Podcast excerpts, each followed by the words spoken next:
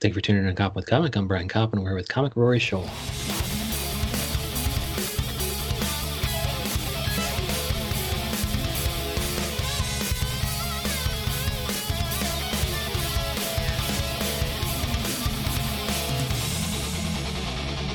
Rory Scholl, how the hell are you? I am great. Thank you. Good. Yeah, thank you so much. Yeah, thank you so much for coming on. I know I follow you online. You're at Instagram. You're at Rory Pancakes, which is hilarious. But you're also at one of your projects is the Trump Statue Initiative.com. Yes. Fuck yeah. We're going to talk about that in just a second because I see that gold statue kind of stuff all over your Instagram. And I was like, what the fuck is this? This is cool. But real quick, also on your Instagram, on your Instagram, I saw a picture which was instantly recognizable to me, and you said, he's still one in a million. Thanks for the condiment, love. And let me tell you, Juan is my favorite sandwich guy. So you're a Juan guy. Oh, man. He's the best. I used to live in the same building as the lunch stop where he works for years and would go over there daily. So, but I moved down the street a little further, so I don't see him as much. But he's the best. Yeah, he'll always put condiments and heart condiments, or put "I love you." Really? I don't think he does that for me, bro. And so you're saying this is the one that's by Astoria Soundworks, right? Yep. Yeah.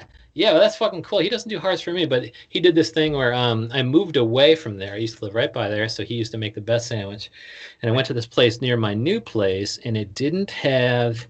more expensive, less meat, and the person making it didn't have a mask or gloves on.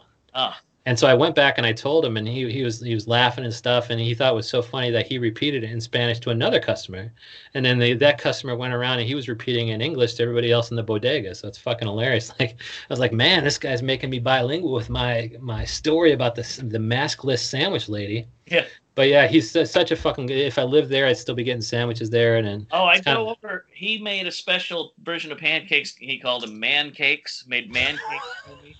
I do Santa every year at various events, and I went in there when he had his son, and he took a picture of me with his son when I'm dressed as Santa, which made sense later because a couple of weeks later, like 11, he drunk dialed me. Talk about football. I was like, how the hell did you get my number? And then I was like, oh, right, I sent you the picture of your kid. And me. So, oh, wow, dude, that's fucking hilarious. You have a relationship with Lunch Stop Deli that I do not, or Juan, because they're like, first of all, he's bringing his kid to sit on your lap as Santa, but also he's putting hearts in your fucking thing. He's butt dialing you. That's a relationship.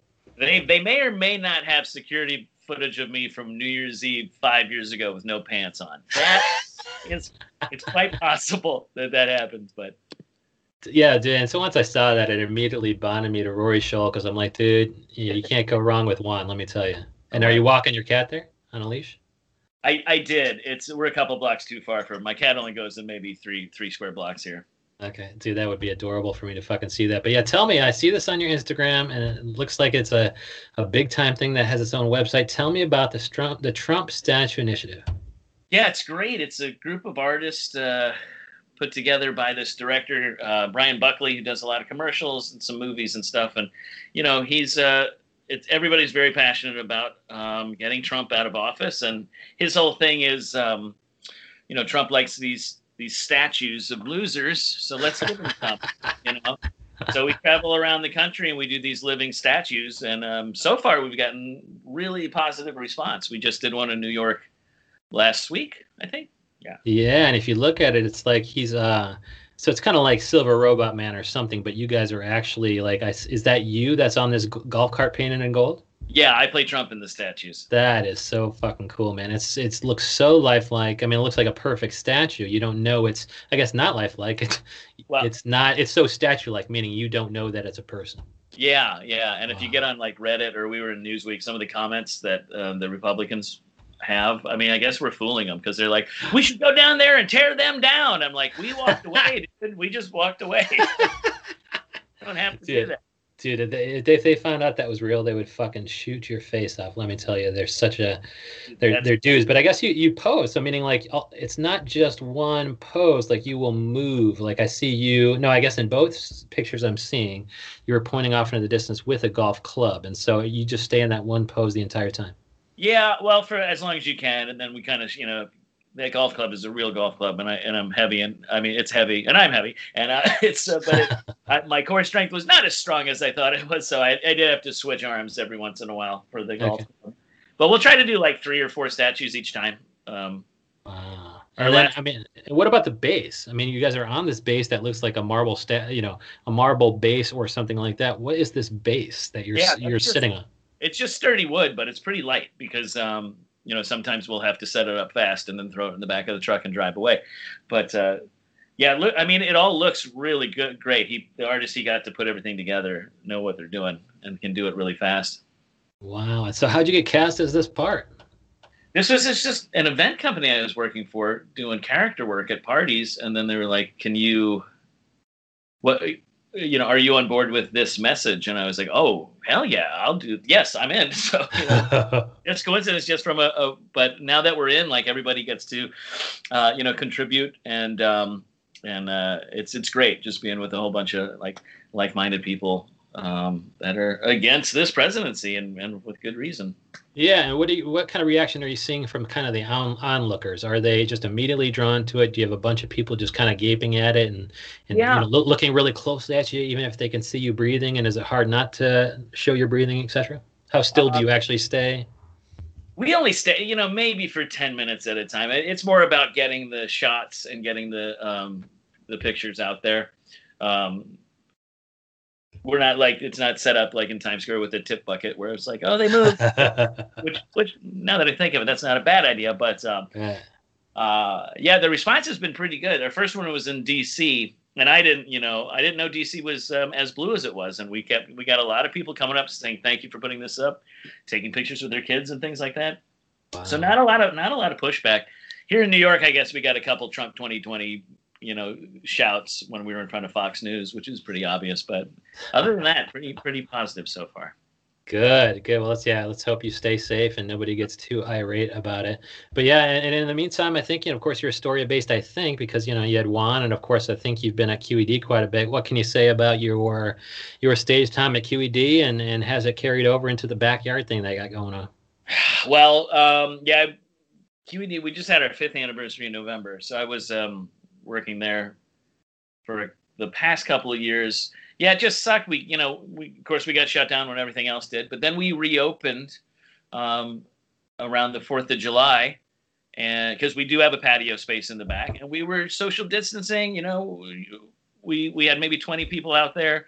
Yeah. Everybody had to wear a mask. The tables were far apart. We wiped down the microphones in between each comic, which is something you don't think about really, but. And then I guess Cuomo decided that stand-up comedy was not a safe or essential form of entertainment, so we got shut down again. Even outdoors in the back? Even outdoors in the back, yeah. What? And now, and still, the update now is it's still not the only, you can have, I guess these parking lot shows are popping up, and I'm not exactly sure how that's working when we have our own patio.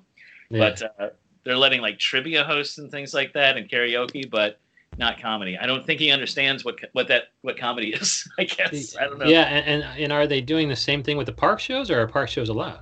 No, the park shows are going on. So they're just being penalized the fact that they also have a comedy club right next door. Yeah. It's if you were just a patio, you'd be fine, but if it's a patio attached to a comedy club, you're penalized. Wait a minute, you're right. We should call ourselves a coffee shop. Maybe we can yeah. Yes. But I suppose, yeah, if you have a liquor license, you're not allowed to do it out back. That's fucking crazy, dude. That's one of the safer things. Yeah, I was in their podcast studio. Have you ever been down in the basement with their podcast studio? Yeah. Yeah, and so that thing, I was doing, 80 comics out of there in 2020. And the last couple days, man, it's the cancellations got more and more because it got more serious. Like that Saturday night is when they shut the NBA down.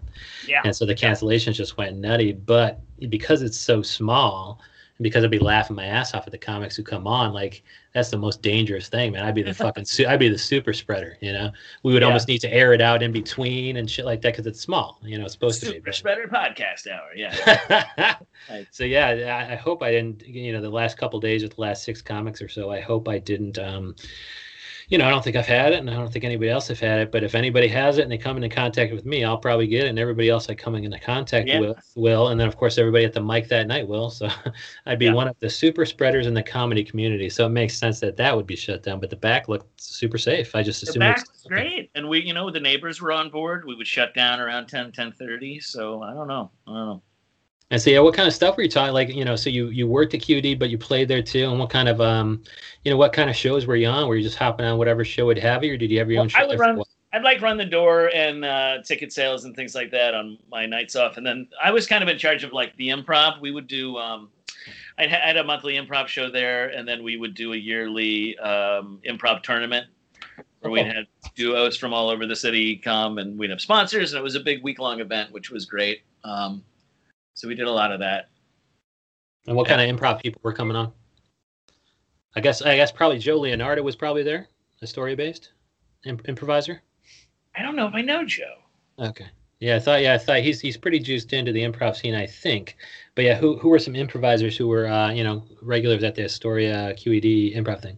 I don't know if you know Jason Specklin or Kathleen Armenti. We'd have a lot of people from like especially with two, probably we'd have people from The Magnet and The Pit and UCB come out and like battle each other for, you know, best duo. I don't know, Philip Markle. You know Philip Markle from the Brooklyn Comedy Collective would come out.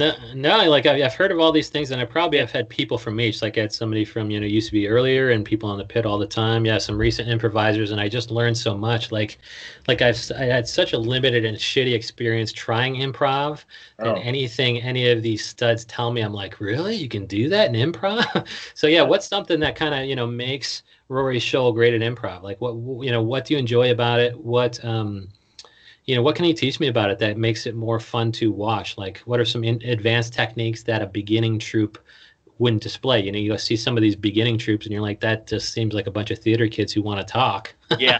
Like, the great improv, I'm like, you know, I talked to Patrick McCartney, and he was a big improv teacher, and he's like, oh, no, you can take a beat. You can be silent in improv. I'm like, really? I didn't know that. And I had Curtis Rutherford, and Curtis Rutherford was like, I think he's in L.A. now, but he's like, oh, yeah, and you can leave the stage and come back. And I'm like, really? You can leave the stage and then come back as a different character? I didn't know. Like, so, yeah, what are some advanced techniques that you appreciate about improv that maybe a beginning troupe wouldn't have locked down? Yeah. Oh, I know Pat McCartney. We worked in Centralia together for a little while. Oh, yeah, sure.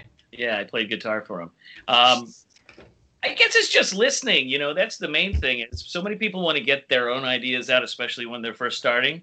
And that makes it really hard for four people to come out and each set the stage with a different thing because they're not listening to each other. So you don't have to be talking heads all the time. I mean, you know, just come out and really pay attention to what each other is saying, because the audience will pick up on it too. If someone comes up and says, hey, Mom, and you're like, no, I'm not Mom, I'm your sister. And they're like, okay, we already don't care what you have to say after this. You know, it's like you have to listen and believe your partner and the audiences as well. You know, you can read a room. Once you start getting up there and can read a room, you can tell, okay, we're going in a good direction or we're not, or, you know, I used to do that. I worked on a cruise ship for a little while and did improv, and every night, you know, you got people from all over the world. So that's kind of fun, finding out what the audience wants, you know. And so does that come like, okay, you know, this person said this, you know, kind of, you know, threw this idea out. It got a little bit of a laugh. The second person tweaked it a little bit and it got no laugh. So let me go ahead and tweak it a little bit further. Like, meaning, you know, if the response is poor with somebody's like idea, does it affect how kind of divergent you get with your tweak? You know, if you're the third person talking or whatever, and you saw that the second person didn't get as much of a laugh as the first person, is your addition to that scene, you know, a little bit more divergent than it would be if the whole crowd was laughing at the second guy? Well, yeah. And, you know, you don't want to drop what the first or second person said either, because then that's just a train wreck too. You know, you do your best to follow up, and you hopefully, by the time the third person gets on, the first and second, you know, you guys realize what's going on and all pull together. But, you know, yeah, it definitely, audience reaction will change a direction of a scene like that. Yeah, it's just important not to drop anything. You know, if someone's, you know, Dad died on the Titanic, and then Dad walks through the door, you're like, oh, okay, well, that might pick up on the continuity error there. And how is that? I mean, is that just kind of, because do you do stand-up too, or basically improv? I host a mic, but I wouldn't say I'm a stand-up comic. I did stand-up comedy for a long time when I grew up in Dallas. Okay. It was I did that right out of high school, and it was, you know, I could do it. It was a smaller pool, you know, so I would get more work out there, you know. Okay. Yeah. But is there anything about being in a giant pool that kind of turned you off? You know, to me, the fucking, you know, the mics.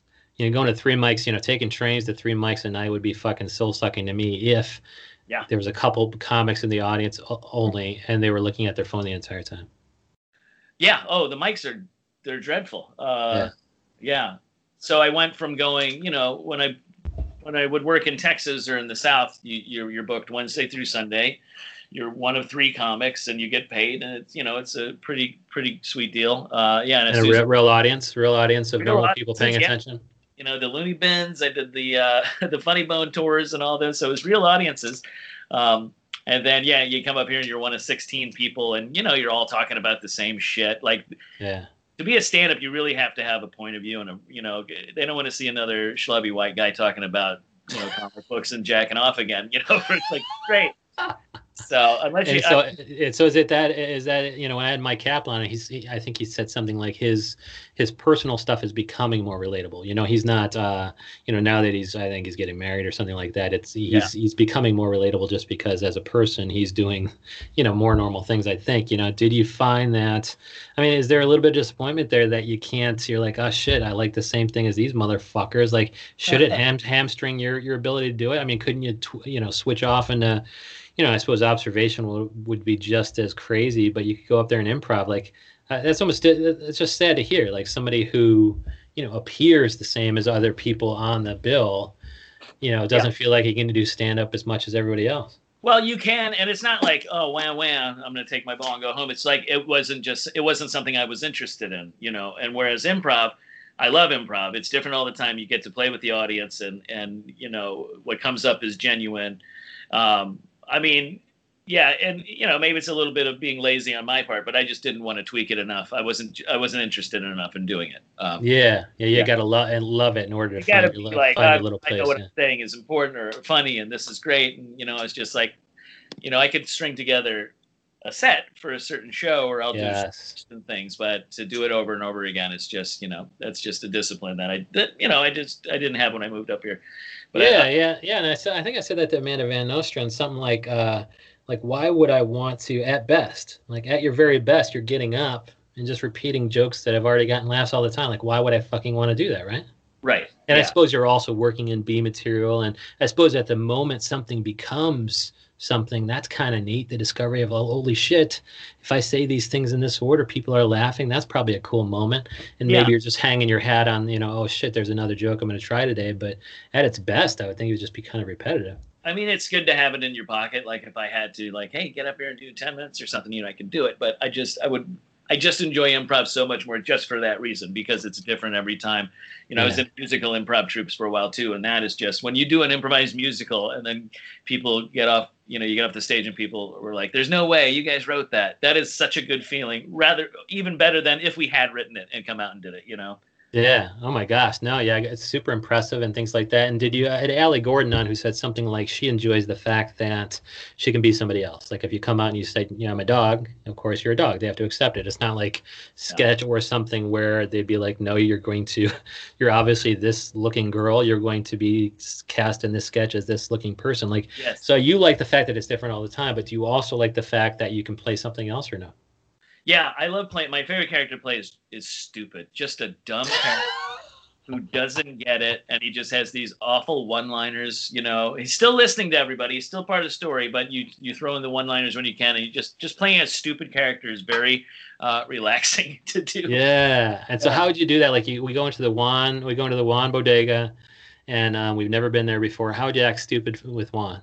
You know, I just grab a can of food off the thing and start eating beans out of the can and just not realizing that you're doing it. You know, just or have him make it, right? Here, could you cook up these beans then? I give you the can. Is that what we do? Yeah. Just acting ignorant. It's just there's something about being that dumb is relaxing. You know, and I can't do 15 minutes of stand up as an idiot. You know, I don't want to do a character in stand up. Improv is totally different. And I mean, is that why you're so good at being Trump? Because he might be a little bit dumb. Maybe. Yeah. But you've never done like a Trump character on stage or whatever. No. The scowl, after doing the scowling for like an hour in one of these statues, it just makes me, it makes me angry. So like, oh gosh, so it's actually so personally, like I fucking hate it. I mean, you know, on your Instagram, you know, are you doing any online comedy here on the Instagram? So if we fire up some of these videos, it's you doing, you know, improv or sketch. What can we expect from these front-facing videos of yours on Instagram on Rory Pancakes? They're just stupid. They're what I, you know, they're the result of 5 White Claws and an edible at 2 a.m. I mean, always after I post them, I get direct messages. Hey, are you okay? Do you need money? Do you need sunshine? What's going on? Yeah. You are living the life, dude. Oh, White Claws, edibles, front-facing videos, and then you take your cat on a walk to Juan to make you, what, man-cakes, does he call them? Man-cakes, baby, yeah. And so what were they? And is that where you got your name, Rory Pancakes, and how did you get that name? No, I've always had Rory Pancakes, and that's my handle on PlayStation. If you want to play Grand Theft Auto online with me, Rory Pancakes, I'm on there. And why is that? Honestly, I don't remember how I got it. I think it was one of my first emails, and I was just being a jerk about it and just put Rory Pancakes, but it stuck. I do enjoy pancakes. Yeah, what were the man cakes that Juan made? They were just giant heart-shaped pancakes with a whipped cream arrow. And are we sure Juan isn't in love with Rory? I thought if I lived in that building, he was going to kill me. I was like, I just met the man who's going to kill me. This is it. Really? Because he's so obsessed with you with this fucking heart-shaped shit? Yeah, that, and you know, we were in the same building, so occasionally he'd knock on my bedroom window and I'd open it, and he'd just, like it was a drive-through, we'd just start talking, and my cat would come up, and he'd start talking to Valentino. It's like, okay. Wow, and I think sometimes he might just be kind of, you wonder if he's practicing his English. I don't know. No, he's pretty good. It's Mohammed. You ever talk to Mohammed there? He's the other dude, the guy's ringing up people? Yeah, he's so funny. He only has 2 phrases. He's like, hey, how you doing? What's going on? How you doing? What's going on? Every time I'm like, I'm good. And now he's got his young son working there to the point where it's like he's trying to bring him along, and some people are impatient. But you kind of exchange looks with that guy, and he's like, yeah, I got to teach the kid somehow. Yeah. No, those guys are great there. I need that video of me on New Year's Eve, but other than that. Well, yeah, so what can we expect next? We're tracking at Rory Pancakes on Instagram here, and of course the Trump Statue Initiative is just kind of a gig you got and you're perfect at. Like, what can we expect as far as comedy content? When are you going to get some White Claws and edibles in you for the next comedy video? I don't know. What time is it? We'll do it. Yeah, right 3:30. Yeah, 3:30. Why not? Yeah. Right now, you know, I'm the main thing I'm working on, I'm lucky enough to have an online gig with a company called The Big Quiz Thing, which is it's a game show for corporations that we used to do live, used to travel around, but now we've found a really good Zoom format. And so that's my main gig right now. Which is, what is it? It's kind of sponsoring. It's a funny way to bring, I don't know, branding to life or some shit. What is it? Yeah, it's not even like a brainstorming thing. It's just a legit game show. Like I just did one for the Environmental Defense Fund, and we did one for Loyola University. And it's just people get on. They get on our website. It's a PowerPoint presentation with the audio and video clues, a lot of pop culture. We can sprinkle in, questions about specific things if you want. But it's just a way, just a way for companies to play together. We used to, like I said, we'd go to either bars or their offices and set up, and they always had food and drinks. When I don't get food and drinks for it now, I just sit here. And are you the host? Yeah. Okay, I'm going to Google that right now. What's it called? The quiz what? The Big Quiz Thing. The Big Quiz Thing. And so if people want to see Rory host this thing, they go to bigquizthing.com. And how often can they see this? Well, like I said, it's not a live show. It's we get hired. So they can hire us. Yeah. The boss is based out of San Francisco. We've got about 8 Quizmaster hosts that do this all over the country. And so it's like corporate trivia, team building. And so you'll go around to companies and do this for them. Right, yeah, but I can also do it, you know, for personal people, birthday parties, you know, quinceaneras, whatever you got. I'll do it with my pants off, like Santa Claus at the bodega. That was not the same day. You were going to get me in trouble now. But also, you can pay attention to him on Twitch, twitch.tv/Rory Pancakes. Rory Scholl, thank you so much. Thank you.